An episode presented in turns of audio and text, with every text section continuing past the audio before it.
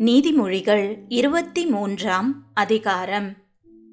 நீ ஒரு அதிபதியோடே போஜனம் பண்ண உட்கார்ந்தால் உனக்கு முன்பாக இருக்கிறதை நன்றாய் கவனித்துப் பார்.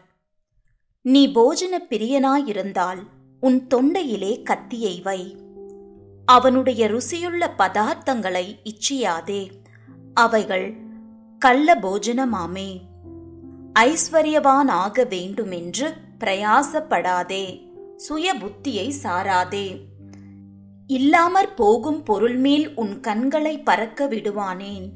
அது கழுகை போல சிறகுகளை தனக்கு உண்டு பண்ணிக்கொண்டு ஆகாய மார்க்கமாய் பறந்து போம் வன் கண்ணனுடைய ஆகாரத்தை புசியாதே அவனுடைய ருசியுள்ள பதார்த்தங்களை இச்சியாதே.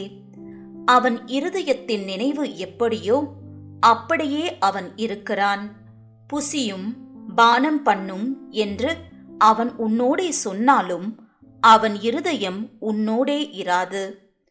நீ புசித்த துணிக்கையை வாந்தி பண்ணி உன் இனிய சொற்களை இழந்து போவாய். மூடனுடைய செவிகள் கேட்க பேசாதே.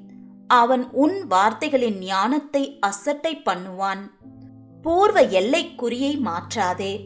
திக்கற்ற பிள்ளைகளுடைய நிலங்களை அபகரித்துக் கொள்ளாதே.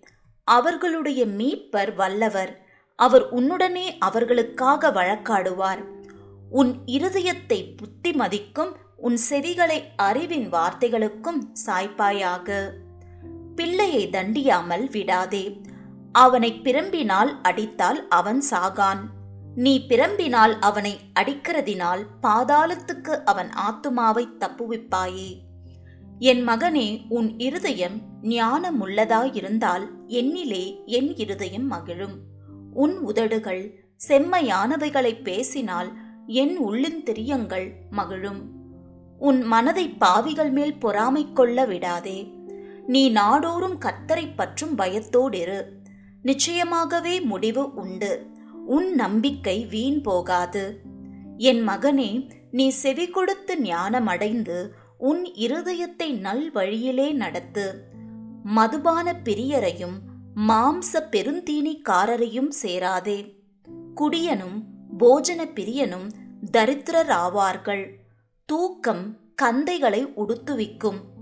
உன்னை பெற்ற தகப்பனுக்கு செவிகொடு. உன் தாய் வயது சென்றவளாகும் போது அவளை அசட்டை பண்ணாதே. சத்தியத்தை வாங்கு அதை விற்காதே.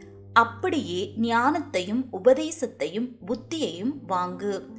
நீதிமானுடைய தகப்பன் மிகவும் களி கூறுவான். ஞானமுள்ள பிள்ளையை பெற்றவன் அவனால் மகிழுவான். உன் தகப்பனும் உன் தாயும் சந்தோஷப்படுவார்கள். உன்னை பெற்றவள் மகிழுவாள். என் மகனே உன் இருதயத்தை எனக்குத்தா உன் கண்கள் என் வழிகளை நோக்குவதாக. வேசி ஆழமான படுகுழி. பரஸ்திரி இடுக்கமான கிணறு. அவள் கொள்ளைக்காரனைப் போல பதிவிருந்து மனுஷருக்குள்ளே பாதகரை பெருகப் பண்ணுகிறாள். ஐயோ யாருக்கு வேதனை? யாருக்கு துக்கம்? யாருக்கு சண்டைகள்? யாருக்கு புலம்பல்? யாருக்கு காரணமில்லாத காயங்கள்? யாருக்கு ரத்தம் கலங்கின கண்கள்? மதுபானம் இருக்கும் இடத்திலே தங்கி தரிப்பவர்களுக்கும் கலப்புள்ள சாராயத்தை நாடுகிறவர்களுக்கும் தானே. மதுபானம் இரத்த வர்ணமாய் இருந்து பாத்திரத்தில் பளபளப்பாய் தோன்றும்போது நீ அதை பாராதே. அது மெதுவாய் இறங்கும். முடிவிலே அது பாம்பை போல கடிக்கும். விரியனைப் போல் தீண்டும். உன் கண்கள் பரஸ்திரீகளை நோக்கும். உன் உள்ளம் தாறுமாறானவைகளை பேசும். நீ நடுக்கடலிலே சயனித்திருக்கிறவனைப் போலும் பாய்மரத் தட்டிலே படுத்திருக்கிறவனைப் போலும் இருப்பாய். என்னை அடித்தார்கள் எனக்கு நோகவில்லை. என்னை அறைந்தார்கள் எனக்கு சுரணை இல்லை. நான் அதை பின்னும் தொடர்ந்து தேட எப்பொழுதும் விழிப்பேன் என்பாய்.